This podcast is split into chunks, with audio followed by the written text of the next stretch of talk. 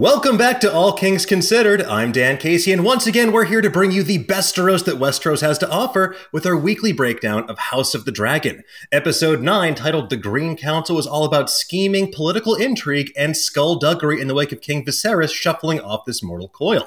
But before we get into our deep dive into the episode, it's time to introduce my small council. First up, she is a host, a writer, a creator, an Emmy Award-winning journalist you've seen at places like IGN, Roddenberry, and so many more. Please welcome Kim Horcher. Hello. Thank you, Dan.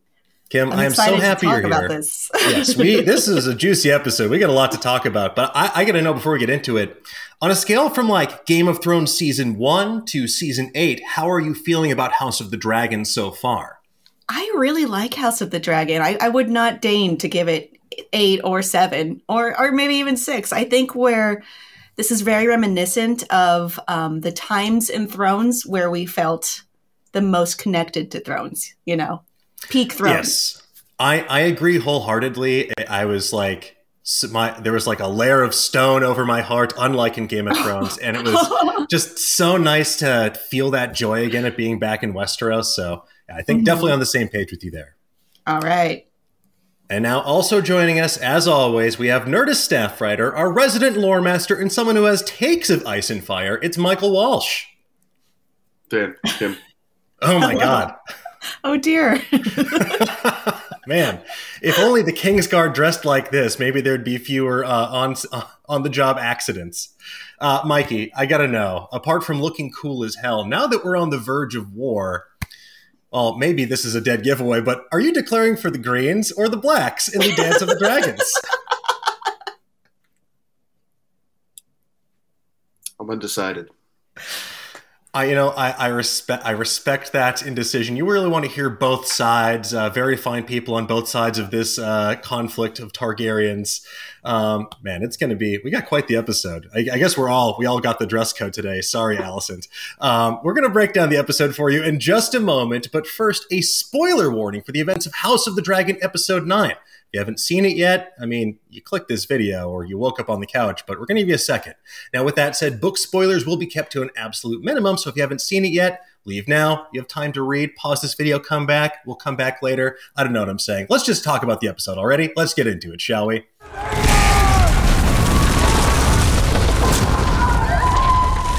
Okay, so folks, I want to know, I really enjoyed this episode. It definitely had sort of penultimate episode of the season vibes in the best way possible. Usually I feel like these are pretty juicy episodes, but what were your overall impressions of this episode? Kim, let's start with you. I mean, we learned a lot more about Alicent's interiority, which isn't really something Fire and Blood really bothers to get into, along with the other characters too. But I think Alicent's a really interesting person because I think she's basically a decent person, but she's sort of surrounded by these other influences, and seeing her work through this and then deal with someone like Rhaenys, which, you know, despite the ending, I think that was a really pivotal part because she's like, she said to her, you're just dealing at the whims of all these men, you're just finding a window in your own prison. What are you doing? And then we hear such contradictory things from her where she straight up tells Rhaenys, oh, by blood and by temperament, you should have been queen. And yet works to put her son, who she first of all said should not be in line for the throne, and two, last episode said, you are no son of mine, on the throne. So it's interesting to figure out who she is and how she works. Yeah, it was nice to see her kind of take the reins a little bit, especially as she started to see all of the other strings that would have been attached to her and attached to her son. And nice to see her take a little bit more active of a role in the conflict to come. And yeah, I definitely agree. It's nice. Even the conversation with Rhaenys, like, you know, she says one thing to her, but it's very clearly a bald-faced attempt to just be like, but you should throw in your lot with me. It's the right move to do. Come on. We all know you should have been queen, but now I've got a son, so move over, lady. Yeah, it's definitely not – she has the upper hand there given the whole imprisonment of it all. But, Mikey, what were your overall impressions of this episode? I saw this episode for the first time on Thursday, and – because we ended last week with me ranting about how much I hated Viserys' deathbed scene, I decided I was going to focus on the things I liked. Last night, I rewatched the episode. I made a list of the things I liked. I woke up and decided I don't care about that list. I hated this episode. I hated almost every single thing that happens. And you know, I get it. If you're watching us talk about the show right now, you're watching because at minimum you care about this, right? If you don't just straight up like it, you care and you want it to be good. I promise you, I want to like I want to love every episode like I did the first 7.5. I want to come on here and I want to talk about all the great stuff. Having said that, this was basically Game of Thrones' final 2 seasons for me. That's how bad I think this episode was. This episode was so bad that I now question the ability of the show going forward after thinking they had unlocked something in the first 7 to 8 episodes. So I'm going to say thumbs down for me. Wow, that is the Dragonfire take I was bracing for. I'm surprised to hear it, but I will. You know, we'll get into this as we move forward. Before we do that, though, you know, for maybe people who have not read the books or sort of have heard allusions, as we mentioned, to the Greens and the Blacks, what is the significance of the episode's title, "The Green Council"? Kim or Mikey, can either of you provide some context for that? It's a coup. Yeah. It's a coup. Yeah, it's that's definitely the most elegant explanation. Yeah, and the thing is, the show has never really expressed the idea that Rhaenyra's side are known as the Blacks. They've talked about how Alicent's side are known as the Greens, and they've talked about why green is meaningful for House Hightower. I don't know if they decided to kind of leave that out because of House Valerian, and they didn't want to make it seem insensitive or anything like that. But the Greens and the Blacks simply refers to an event that really didn't happen on the show, where Alicent shows up in a green dress, Rhaenyra shows up in a black dress, and from that moment, everybody in the royal court kind of chooses sides. You're either Team Green or you're Team Black, the good team. And so the reference to the title, The Green Council, is that the small council at this moment basically almost all declare for the Greens to put Aegon on the Iron Throne. Yeah, I feel like the closest we got to that scene was at the wedding where Alicent interrupts wearing green, and then you have the Strong brothers have their little aside about, you know what the color green means in Hightower, don't you? But yeah, I definitely think... They're doing a good job at delineating them visually, but it was just nice to have that sort of little book context as well. Well, speaking of the council, let's dive into the opening scene. What were your thoughts on the whole vibe of this Green Council scene where we see the small council at its perhaps schemiest this entire season? Kim, what were your thoughts? R.I.P. to a real one, Lord Beesbury, you know, master of coin. Yeah. It was awful. I mean, just watching something happen that the show has clearly, it wants us to be Team Black at this point, I think is pretty clear. Mm-hmm. And to watch this happen, which is, I would consider very unlawful, immoral, you know, to hear Otto reveal to at least Alicent who he really was, the amount of projection of, before he hammered into her, Rhaenyra is going to kill your children. She's going to kill your children. She's going to kill them. We've never heard Rhaenyra say this or even allude to it. And it's classic projection on his part because he absolutely, his first idea is, let's kill Rhaenyra. And Alicent has a strong point in that I don't think Viserys would want his only child, Rhaenyra, to be killed, to be murdered. I'm not standing by for murder. I think this is where I gave her the most points, and everyone else way less, especially Criston Cole. You were in good company then, because Mikey is a renowned Criston Cole hater, our number one hater on the show. What's not to hate? Yeah, he's awful. He is very hateable, because especially now that he's kind of ever since he. Through his fit on the boat, he's just been like sort of eminently punchable in every scene that he's in. And also real proclivity to instantly murder people, you know, ask questions later. Mikey, what were your thoughts on this scene, especially given the Criston Cole of it all? I can't believe that they made it seem like Criston Cole might have accidentally killed him. Right, because he yells Oops. At him. He yells at him. Sit down. Right, and he's an old man, and this is a strong young guy. So there's definitely an element of like, it was a rage. It was more like manslaughter versus, you know, premeditated murder. And right. I don't like that change. You know, there is some question about how Beesbury dies in the book, but it's so much better there if Cole intentionally kills him, because that kind of ends the debate. Not that there was much debate, as we found out, and this was my other major problem with the scene. You know, I was concerned when they had Viserys' deathbed lead to Alicent being confused, that they were taking away her agency, because now she's a victim of circumstances a little bit, right? It's more like she thinks she's doing the right thing, but she's not, so she's a little bit excused. They didn't double down on that. They quadrupled down on that. She shows up, and it turns out all of the men have been secretly plotting without her.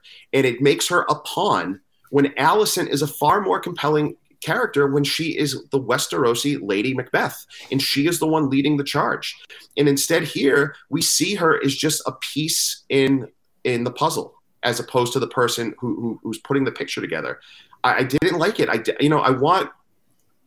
I don't want to necessarily hate Alicent, right? I think I do when I read Fire and Blood. I hate her, right?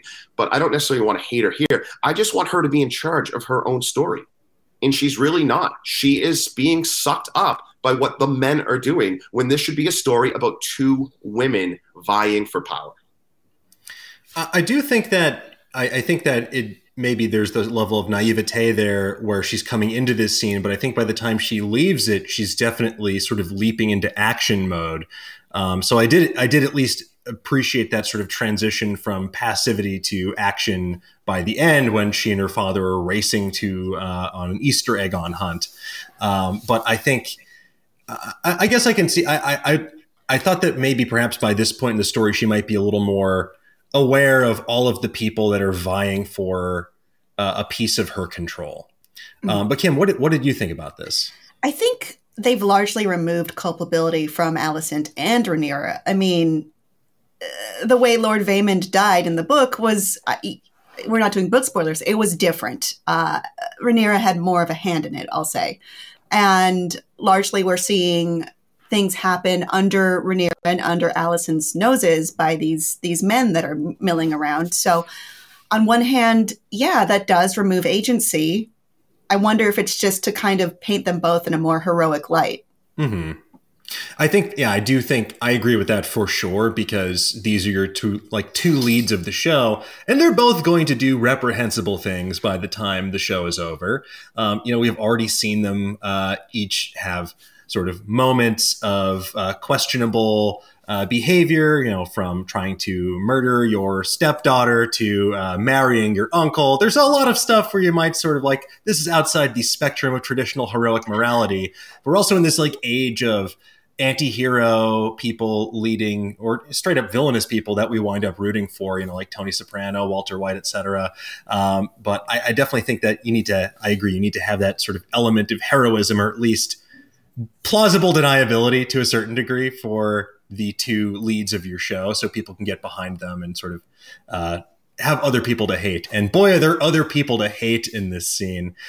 They really did a great job at casting the rest of the small council. You know, we've met Jason Lannister previously. Who is that absolute dingus in the black uniform who is making snide comments that Alicent shut down?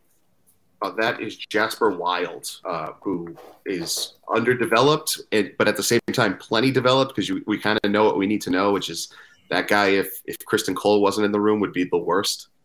So yeah, there's a lot of, you know, the show is, one thing the show's done well is Game of Thrones is a story of the great houses, but Westeros is more than just the great houses.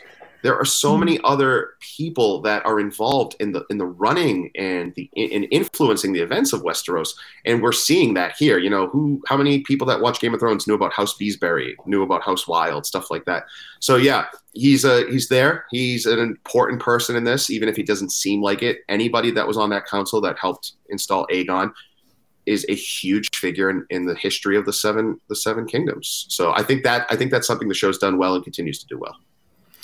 And, you know, I know we've talked a bit about sort of the Grand Maester conspiracy on this show.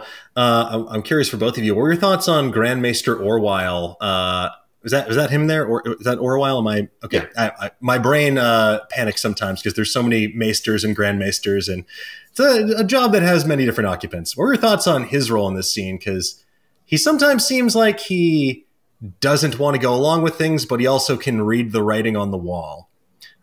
Kim, what were your thoughts on our delightful Grand Maester here? I'm not sure I'm totally on board with the Grand Maester theory, but I mean, there's a lot of this reading on the wall. Like, I don't think this, a lot of people seem to be thinking or projecting, like, I don't know if I'm on board with this, but okay, it's going to keep me alive. You could even see it on the small folks' faces at the coronation. Mm-hmm. Like, what? All right, sure. Yeah, we'll clap. Yeah, big Jeb Bush energy there. Aww. Please clap for my fail son. I think something else that I'm curious about is, this is a big expansion from what we get in the book, Sir Harold Westerling, where, he kind of just, I think he just dies in the book. Yeah, like he's already dead at this point, and Criston Cole's already Lord Commander. Okay. Do you think he signed his death warrant here? Because to me, I don't know if it necessarily did. It more felt like it's just removing that sort of final, like, moral limiter from the council. Like, he was there to sort of temper things a little bit, especially with the Kingsguard. What were your thoughts on that and any sort of larger significance moving forward, Mikey? I think that was a good change, just so people don't think I'm being overly negative or I hated everything.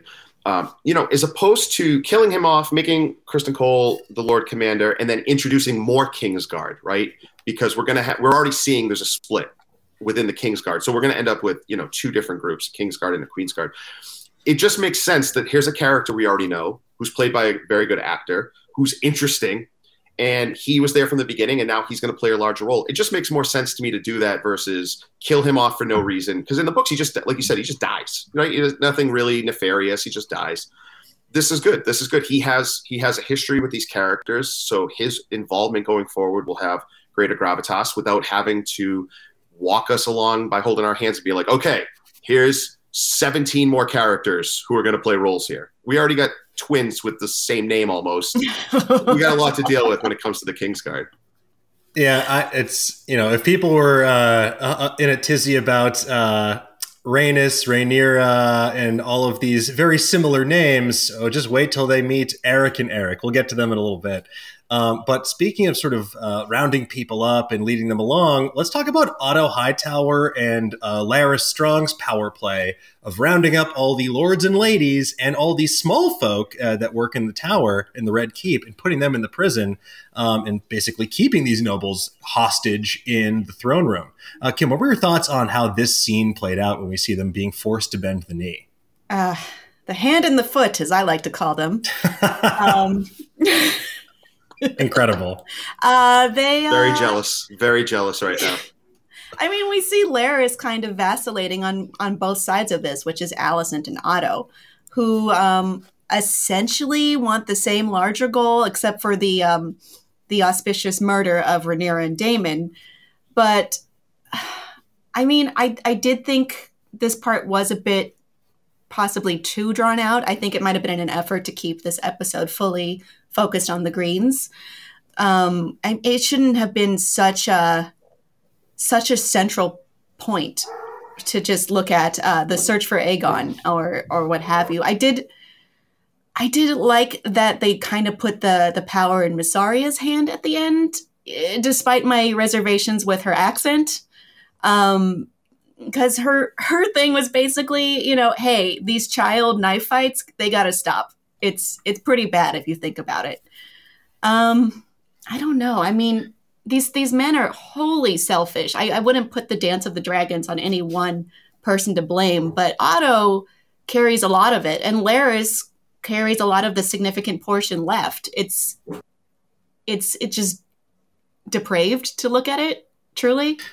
Yeah, I think depravity is an excellent word to sort of describe so much of what we see in this episode. There's just so much entrenched depravity and self-interest, and they want to keep this existing power structure in place because it benefits all of them. And I think that Mysaria has a very reasonable position to, hey, what if we stopped toddler UFC by forcing these children to fight to the death? That'd be pretty cool, right? But it's clearly like something that's just to do as a power play in this negotiation with Otto Hightower. Yeah, we see so much depravity, and the word I had in the script was debauchery, even in broad daylight as we go through King's Landing. So let's talk about that a little bit. Let's talk about the what were your biggest takeaways from this sort of daytime hunt for Aegon through the Street of Silk, which I feel like it's a place we only see in the dead of night. Mikey, what were your thoughts on this? Many. But I would like to focus on, I think, the most important one. What is the suspense of this hunt? What is the suspense of this hunt that is such the crux of the episode? So important that Alicent says to Criston Cole, the fate of the realm depends on you finding him first. You both want the same thing. You're both going to do the exact same thing. You're going to make him king. So what is the suspense? Now, I've thought about this a lot, trying to justify it, trying to come up with it. Here's what I've come up with. She wants to get to her son first to say, don't kill Rhaenyra. Otto wants to get to him first to say, kill Rhaenyra. They're both going to talk to him no matter what.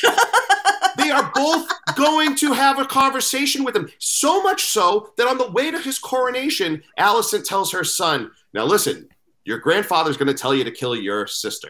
Don't do it.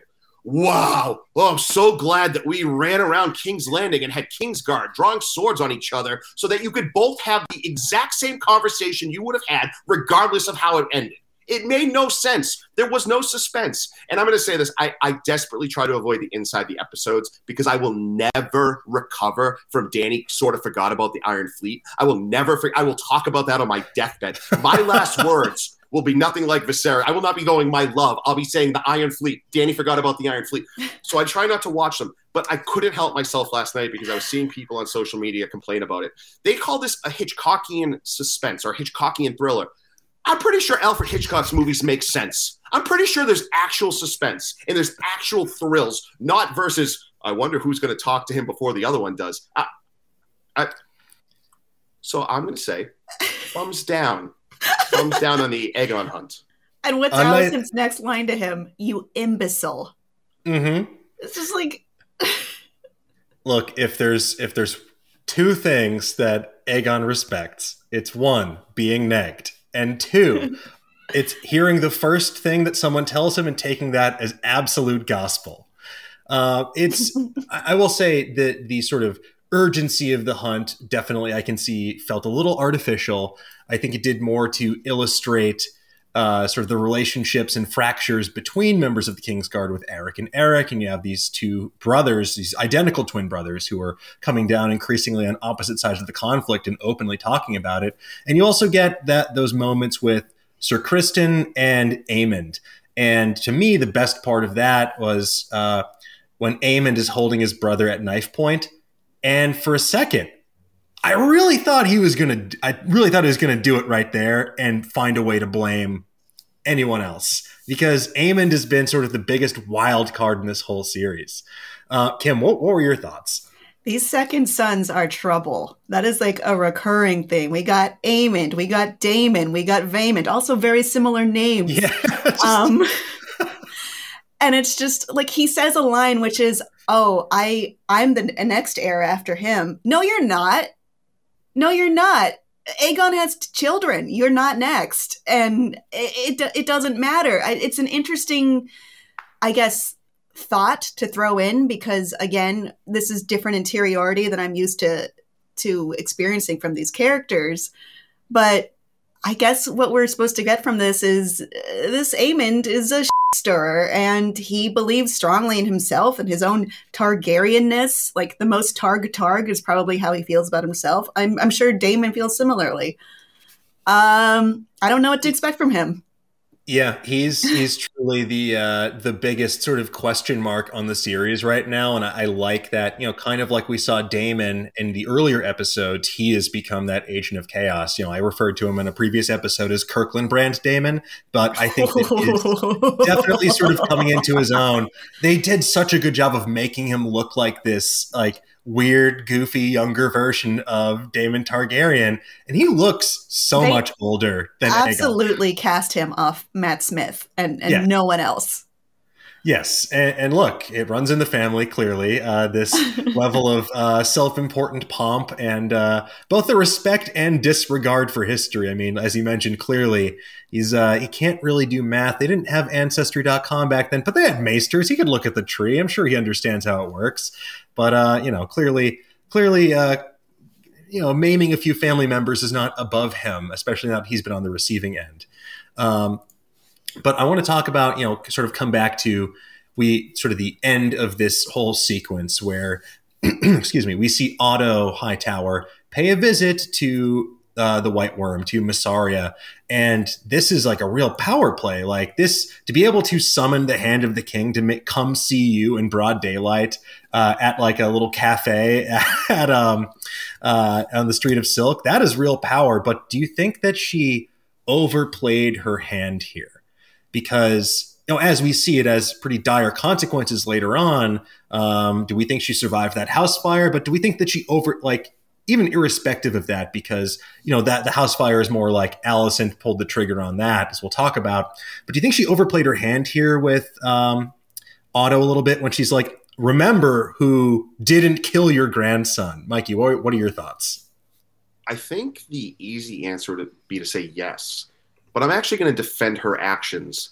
She has a rare opportunity to get some real change. And we've seen, right, her earlier in the season, she tells Daemon, like, I've been harmed my whole life, and you promised to protect me, right? All I wanted was protection. I just don't want to be hurt anymore. So this shapes her views in the world. And we see here, she's seeing other people, children, just like she was abused, being taken advantage of, and she just wants to put an end to it. And she sees an opportunity, and she decides to do the right thing. Now, she also gets a little gold out of it. That's fine, right? They got plenty of gold. Take your gold, especially if you're going to help these poor kids who now aren't even going to have a home, right? So I don't actually think she overplayed her hand. I think she played a risky hand, and I think that's different. And I think sometimes if you want to win big, you have to be willing to lose. So I'm going to defend her, and I swear, if you don't think all of my opinions are heartfelt, I am now going to be the only person in the world to defend her accent. Oh, Mike. Okay, ready? Kim, let me ask you this question. What would an accent, what kind of accent would someone who grew up in Essos but has been shipped all around, what kind of accent should she have? We have no idea, right? Like, we don't actually know what kind of accent she should have. So she can have any accent. It doesn't matter. So it's like kind of French, sometimes Caribbean, kind of French again, a little English, just a little touch in there. Exactly. She speaks. I imagine she. I don't know, man. Languages. I don't know if I could. I would choose this hill. I'm not. Look, I'm not saying it's good. I'm just saying it doesn't matter. That's, you know, it doesn't. There's not like, it's not like she comes from the north and should sound like Ned Stark. You know. It's there's no real frame of reference for what she should sound like, so it doesn't bother me. So, you know, it's fine. She's a good person. There's so few good people in Westeros right now that I don't want her besmirched. You got me there. She is a good person. I do like her cause, because she's largely, I see her as this person who was voiceless and who had nothing. Give herself a voice. Figure out how to leverage that, and when she has it, she cares about the people, the small folk. I mean, all this between Rhaenyra and Aegon or whoever, nobody seems to care about the people, about the poor. And that's what sucks. She cares. So I will give her points for being a good person amongst a sea of not good people. Yeah, and I, even down to her sort of chosen or given moniker, the White Worm, it's something that, like, you know, why would these people waste their time on a worm? But clearly she can get in where other people cannot. And just seeing the extent of her spy network repeatedly and how she knows about stuff before the people in the Red Keep even know about half of these things. It's been very impressive, which is what makes the next sort of sequence, the midnight meeting with Larys and Alicent, the only plan scene, just a little bit more... It's a bummer. It's a bummer because of what winds up happening. But what were your thoughts? We'll get to if she survived, if you think she survived or not. But what were your thoughts on this meeting between Larys and Alicent and the Quentin Tarantino of it all?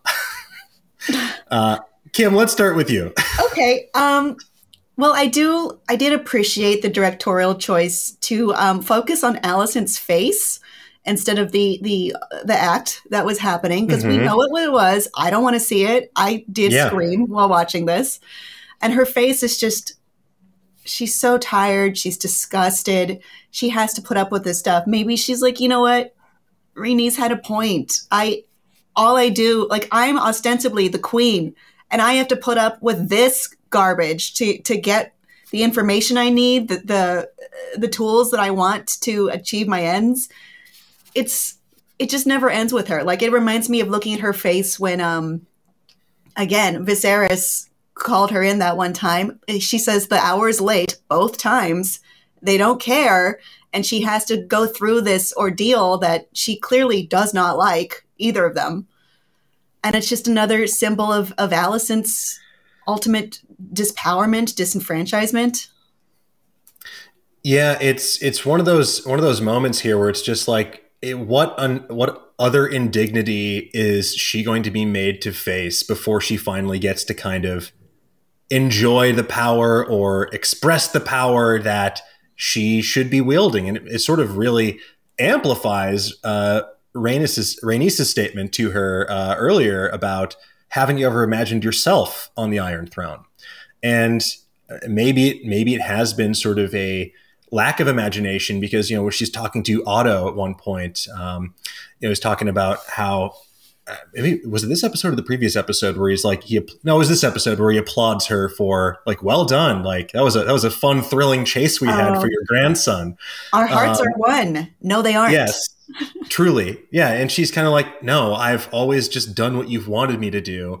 So maybe she's becoming sort of like a late bloomer in that aspect of, like, standing up for herself. But God, it was just an upsetting scene from top to bottom, especially just as you slowly realize what's going on there, and what sort of arrangement they've come to. But Mikey, what were your thoughts on how this scene played out with the spider? I'm not going to get into the psychological aspect of a man called the Clubfoot having a foot fetish. I'm not qualified for that conversation, and even if I were, I don't think I'd have it. Don't say excited. I was pleased that I did a little bit predict that Larys had a thing for her. If you remember, we talked about that, I think, at the funeral scene for Helaena. Just disturbing scene, but it's very different the more you think about it, because we've kind of thought that in some ways he's had a leg up on her. I'm going to avoid as many bad puns as I can. You're really towing the line here. No, come on. I'm working here. I'm trying, Dan. I'm trying. Stay with me. But what we see is that she actually is manipulating him. She's using him, but it's in an undignified way, right? She is, and we see that, right? And Kim talked about, they show her face, right? And she's kind of ashamed of herself, but this is something she's chosen to do because she sees the value in controlling him, especially now that she's not sure she's on the same page with her father. And it reminds me of when Cersei is talking to Sansa during the Battle of Blackwater Bay, where she's basically like, you know, women in Westeros can use their bodies to manipulate men and keep themselves safe. And it's shocking to Sansa, and it's unsavory, but there's a wisdom there for Cersei. But when we see it in practice here, in this way, it's really upsetting. And I think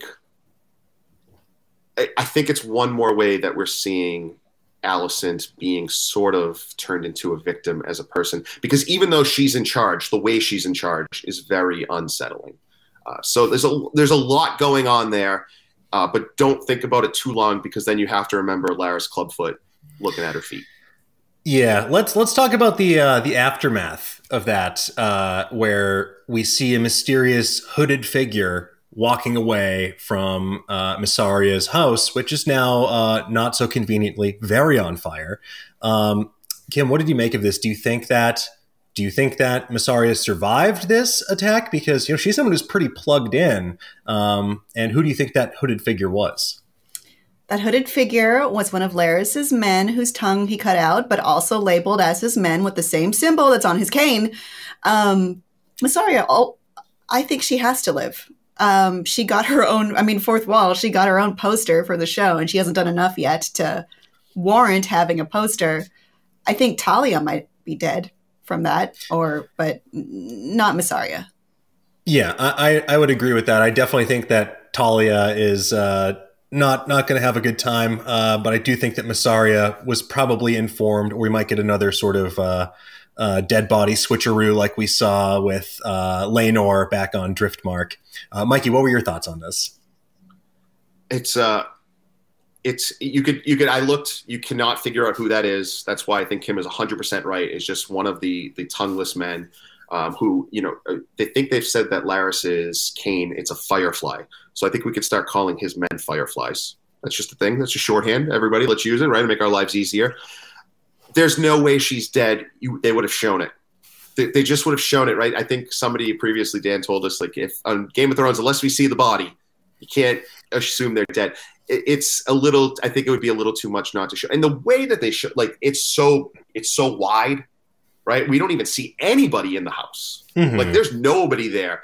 If they even wanted to sort of imply the possibility she was, we probably would have seen a body falling out of a window or something like that, or heard some screams. But it almost seemed like the house was abandoned. Yeah, and I'm sure, you know, as we've seen, she also has another sort of hideout area kind of down, a much dingier cave-like area. Great place to recover from a hangover if you're Daemon Targaryen. So I'm sure she has a bunch of different hidey holes around the city. And I would really be... shocking if they built her up to be the most plugged in person in all of King's Landing, not able to get one over on Larys Strong. I could see her ultimately falling down the line. I'd love to see those two be sort of like in this intelligence war. I think that would be really exciting. But I think for now we can safely assume that she is alive and well and hopefully thriving, maybe on the market for a new house, but hopefully doing well. Let's move on to a happier occasion where nothing at all went wrong. The coronation of Aegon the second of his name. What were your thoughts about this coronation scene? Because it's a nice transition from trying to smuggle Rhaenys out of the city, taking her exactly where she needs to go. Kim, what were your thoughts on how this played out, especially with all the pomp and circumstance around giving him Aegon the Conqueror's crown, the Valyrian steel sword Blackfyre? The amount of me shouting encouragingly, Dracarys, it's barbecue time during this scene was unreal. Alicent is clearly draping Aegon in all the trappings of Targaryen finery and kingliness. That's not a word. But it is now. With the Conqueror's crown, with Blackfyre, she's trying to draw an illusion like, oh, yes, this is who should be on the throne. This is, you know, remember the Conqueror, everyone likes him. And we kind of see his face change as he, you know, he goes under the swords through the aisle and he's like, whatever. But he lights up. He's ready to join the Black Parade. And he's like starting to feel it. I mean, what you said earlier, the first thing he hears is what he believes. This is like getting to him like, yeah, I should be king. I deserve to be king. This is mine. Everyone loves it. All of these people are here of their own free will and they're cheering for me. Definitely not because they're at sword point. Maybe my daddy did like me. Yeah. Yeah, that was a real bummer. He's like, he doesn't even like me. He definitely did. It's such a 180 because he definitely did not want this, much earlier in the episode, but it is probably, you know, if you were sort of an insecure person, hearing everyone cheering for you, you being handed this sword of legend, this crown of legend, it's got to go to your head and pump it up a little bit. Mikey, what were your thoughts on how this played out, this sequence? A lot of them. First, it's a change from the book. The way she convinces him to take the crown, to take the throne, is by saying, if Rhaenyra becomes queen, she's going to kill you. It's that simple. So it's more of a survival thing as opposed to these daddy issues things, which I think are supposed to make us feel sympathetic for him. But I don't see how we can at this point, considering what we know about him. In this episode, not only is he a rapist, but he has a bastard who's most likely in a child fighting pit that he likes to go to. Like, there's no redeeming him. So there's no reason to make us feel bad for him and his sad little my dad did love me stuff.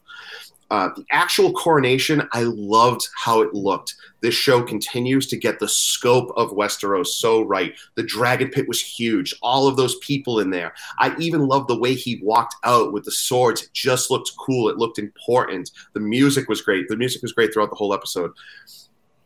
Seeing the Blackfyre sword, awesome. That sword is so important. That was Aegon the Conqueror's sword. It's going to lead to another civil war in the future. That sword is so important. I was absolutely geeking out for it. The crown I was a little bit, but it's not as good as it's described. It should be even simpler, but with more red rubies. So I don't understand why they went that way, but whatever. Still cool. Then they leave out some stuff, and I don't get it. In Fire and Blood, Criston Cole does crown him like they did, but then Alicent crowns Helaena, her daughter, as queen.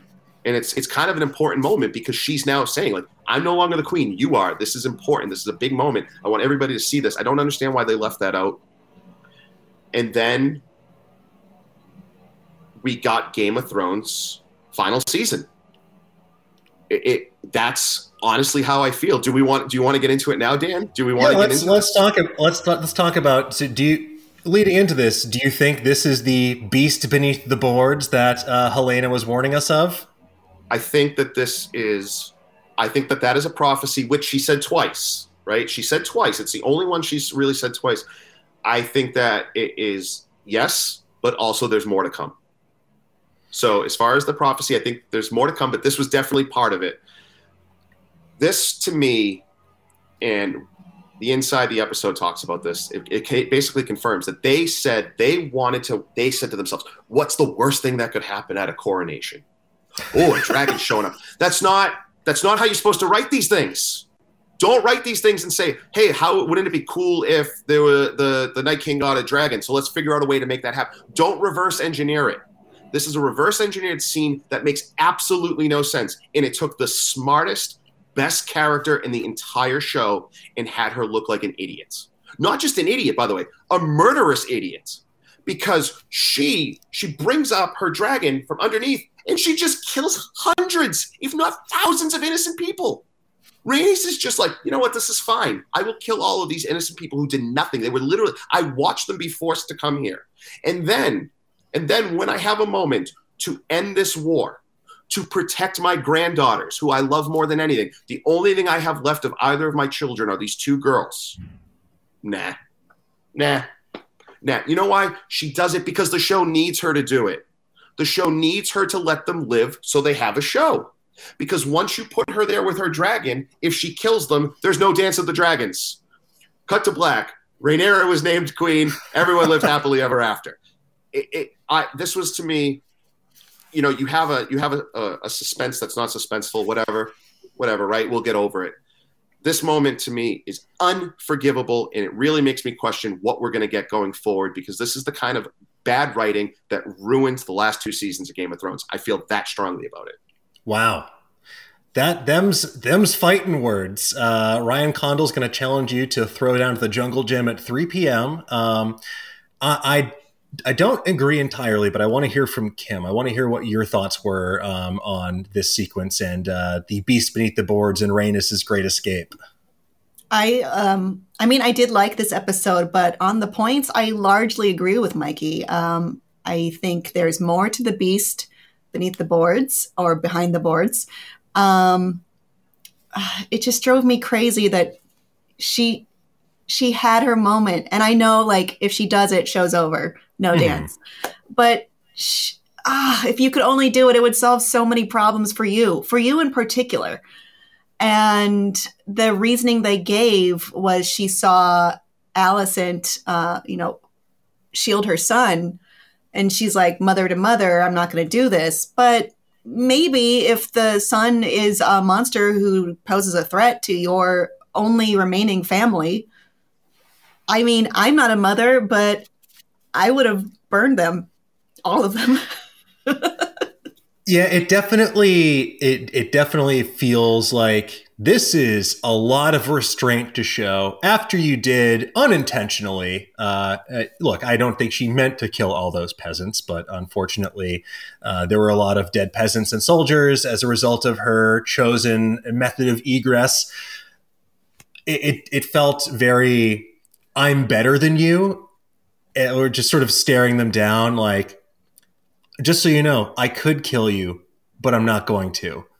It was an odd moment in like, look, I get the visual looks cool of having her emerge from the smoke and you see Rhaenys atop Melis, her dragon, and like, oh my God, I can't believe it. Like, you know, we know it's going to happen at some point the moment she slips downstairs. She could have just as easily waited till the coronation was done, hid out there. Like, she could have stayed, like, you know, there. I feel like there's other ways to do this, but it is that sort of balance between they want the spectacle of the moment and what's going to serve the story. I'll be curious to see how this plays out, especially when she joins up with Rhaenyra and Daemon being like, so you broke out, right? And you killed them all, so we can just go in? Well, no. Melis hadn't had enough goats to eat yet today, so she didn't have enough dragon fire. I couldn't Dracarys. Her tank was on empty. It was definitely a questionable moment. And I'm curious to see what the fallout of this is going to be, less so among the Greens and the Blacks and those factions, but more so among, like, what does this mean for the small folk if you can't protect them during this moment of this sort of like moment that's supposed to be everyone coming together where you're supposed to be protected by the king. What is this going to mean for the start of Aegon's rule? So yeah, that's sort of my big takeaway from this scene as we move forward. And Dan, there is, because I know we'll get comments saying this, there is one defense of her that I want to address. The idea of kinslaying. Kinslaying is basically the worst thing you can do in Westeros, right? So the argument might be she didn't want to kill her own kin because this is her family, it's her blood. Except for the fact that she's really smart. We saw last week when she had a chance to kind of bury Rhaenyra, who she thinks murdered her son, right? She thinks Rhaenyra at least knows Daemon did it, minimum, right? That Rhaenyra's husband did it. When she sees an opportunity to strengthen her family and keep her family safe, she takes it. She puts aside the other stuff. If there's anybody who's going to be smart enough to recognize the second she flies out of here, the war has begun, and there's going to be kinslaying on both sides, and she's going to be involved, and her kin might die. It makes that excuse, it makes that reason dumb. It just doesn't work. It only, you know, and the thing is, there's a way, I think, to do this where, and you kind of touched on it, Dan, she can just fly out of there, and it ruins the moment for them because they're counting on time. The more time they have, the stronger they can be before Rhaenyra, who they know is going to respond. Otto Hightower is counting on it, right? He doesn't think there's any way she's going to bend the knee. In fact, I think Otto would be terrified if Rhaenyra agreed to bend the knee because then he'd have no excuse to kill her. Rhaenys knows all of this. It just rings so hollow. It just rings, we wanted this thing to happen because it would look cool when you should only be doing these things because they make sense. This is how you get beyond the wall. This is how you get 6 guys stuck on a little island and ravens flying at, you know, hypersonic warp speed to get people beyond the wall. That's where you go wrong. And this show was so, even last week, I disagreed with the final scene, but there was understanding of why they did it. I hated it, but it still made sense within the story that they want to tell. This doesn't. Well, I'm hoping that in spite of any missteps here, perceived or actual, they can still land the proverbial dragon in a satisfying way in the season finale next week. I definitely think there's, you know, that some stuff has been written for convenience. Some stuff I'm really enjoying how it's playing out, but I'm still bought in. I'm still like, this is not shattered my immersion to perhaps season 8 levels. So I'm still on board to see how they can perhaps end this in a satisfying fashion while teeing up what's going to be a definitely explosive season 2. But I want to talk about sort of as we enter the end game of this, of All Kings, Well, who was your MVP of this episode? Who do you think made the biggest impact? Who was your choice for MVP this episode, Cam? That's a hard one because I didn't like the game anyone was playing. That's fair. I guess Alicent. I think she was the most successful overall in getting what she wanted, despite starting from not knowing what's going on and being left out of the small council. I'm sure there's a better answer, and I'm sure Mikey's going to get it. But she did. I guess stop. Maybe one argument is that she did the Targaryen barbecue at the end, but she did get her son up there, and she did say to him, "Hey, don't kill Rhaenyra," even though we've argued, "Hey, yeah, that's not really a huge tension point." Yeah. I agree with you. I think Alicent is a great choice. Something else that I just wanted to bring up while I'm thinking about it is a really loaded question when they're riding in the cart up to the dragon pit, when Aegon asks his mother, "Do you love me?" And it's just like, yeah, it's just like, oh my God, like this kid's head is a million miles away. He is like definitely not ready for this. But I do think that Alicent acquitted herself well, especially starting the episode in a place of being on the back foot, and ended it by preventing her family from being turned into shish kebabs. So I think that's definitely a plus in her column. My MVP, I'm gonna probably go with Mysaria. Because, she had a small role, but hopefully we'll see an effective one. And I think if nothing else, it's positioning her to play a much bigger role moving forward. And I think that she made a really big impact. Otherwise, I'd probably give it to Arryk and Erryk for just being two of my favorite characters on the show so far, just because they're so goofy. Well, that's who I'm giving it to. I'm giving it to one of them. I'm giving it to Sir Erryk with an E. He was the one who was Aegon's sworn protector, who then said to his brother, "Look at the monster this is. This is who they want to put on the Iron Throne." And one of the best scenes in all of Game of Thrones is Jaime Lannister telling Brienne why he killed the Mad King, right? And he talks about all of these oaths. Swear to protect the Mad King. Swear to protect the people. Swear to protect your father, right? What are you supposed to do? And when the moment comes, Jaime does the right thing. And history hates him for it, right? He is the Kingslayer. But he does the right thing. And here we see Sir Erryk with an E. He knows better than anybody who Aegon is. And he says, "I'm going to get Rhaenys out of here, and I'm getting myself out of here. I'm not going to serve this monster. I'm not going to serve this usurper who's going to steal the Iron Throne and be terrible." And if anybody – I know there's going to be some people who love this episode who are very mad at me and wants Larys Strong to rip out my tongue. But maybe I can make it up to you right now. If you want to remember which one is which, Sir Erryk with an E just fled to go to Rhaenyra. Sir Erryk with an A is staying behind with Aegon.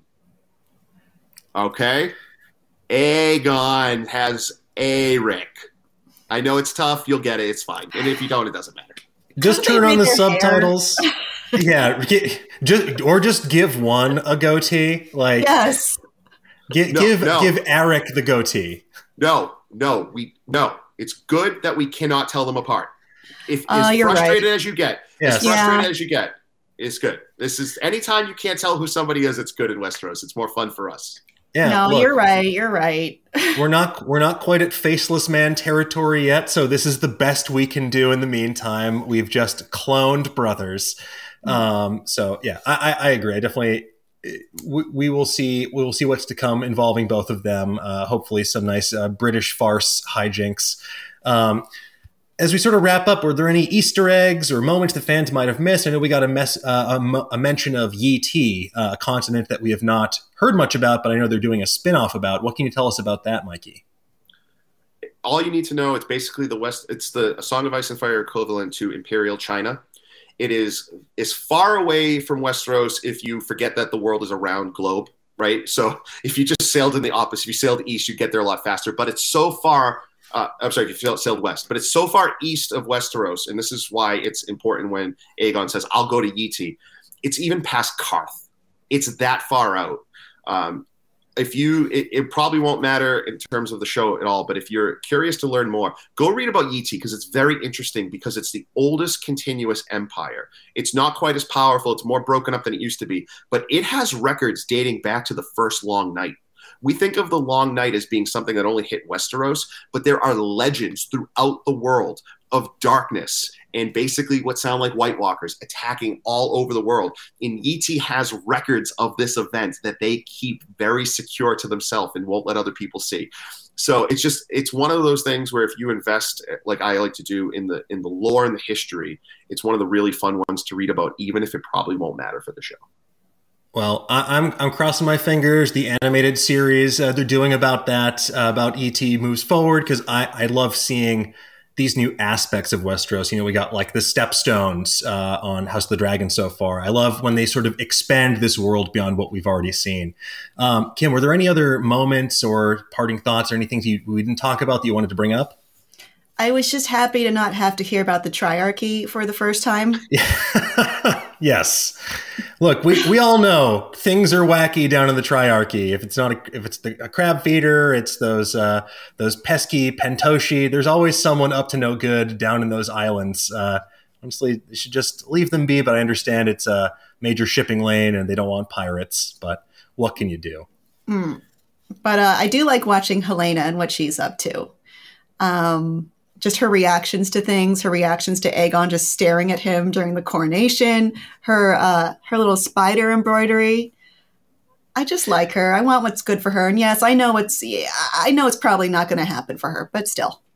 Yeah, she's definitely, and kudos to the actress playing her. She's definitely one of my favorite characters on the show, just because she is just someone that it's like almost like Luna Lovegood in Harry Potter, someone that's like sort of written off and sort of looked at askance, but there's a lot more going on there. And she is clearly a much savvier reader of the situation than anyone else, whether it is prophetic or she's just speaking in sort of illusion. She's a dreamer.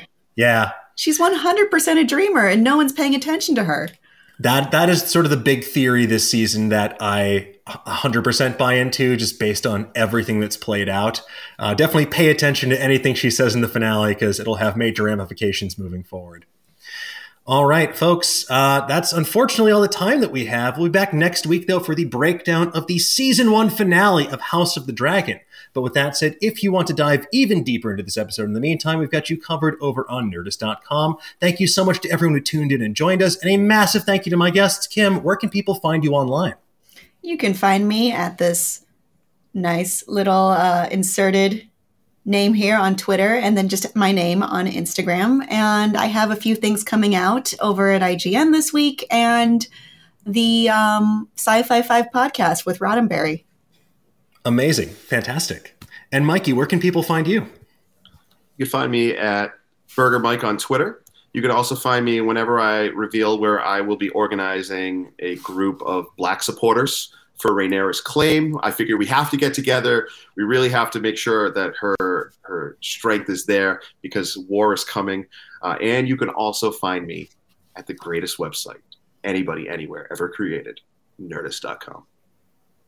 I think you should go back to what Kim was calling it, the Black Parade earlier, because that is it's definitely someone somewhere is already going to cut together a music video of Rhaenyra and her team set to that song at some point. Listen, all you gotta do is support Team Black. If you want to be in my group, you gotta support Team Black, and you gotta hate this guy. You gotta hate this guy, maybe even more than you love Rhaenyra. Criston Cole fans do not interact. Anyway, folks, that's all the time we have. Thank you so much. But in the meantime, we want to know, what did you think about this episode? Who is your MVP? Let us know in the comments below. And for the meantime, for the latest and greatest in the world of pop culture, make sure you stay tuned to Nerdist.com.